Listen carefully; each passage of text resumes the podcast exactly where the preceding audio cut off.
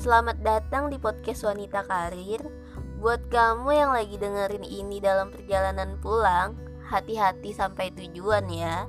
Atau untuk kamu yang gak bisa tidur, relax, kecilin volumenya, pejamkan mata, percaya kalau besok pagi adalah hari yang baik. Dan kamu yang dengerin ini sambil bengong aja di kamar sendirian. Semoga ada hal baik yang bisa kamu tangkap ya. Here we go.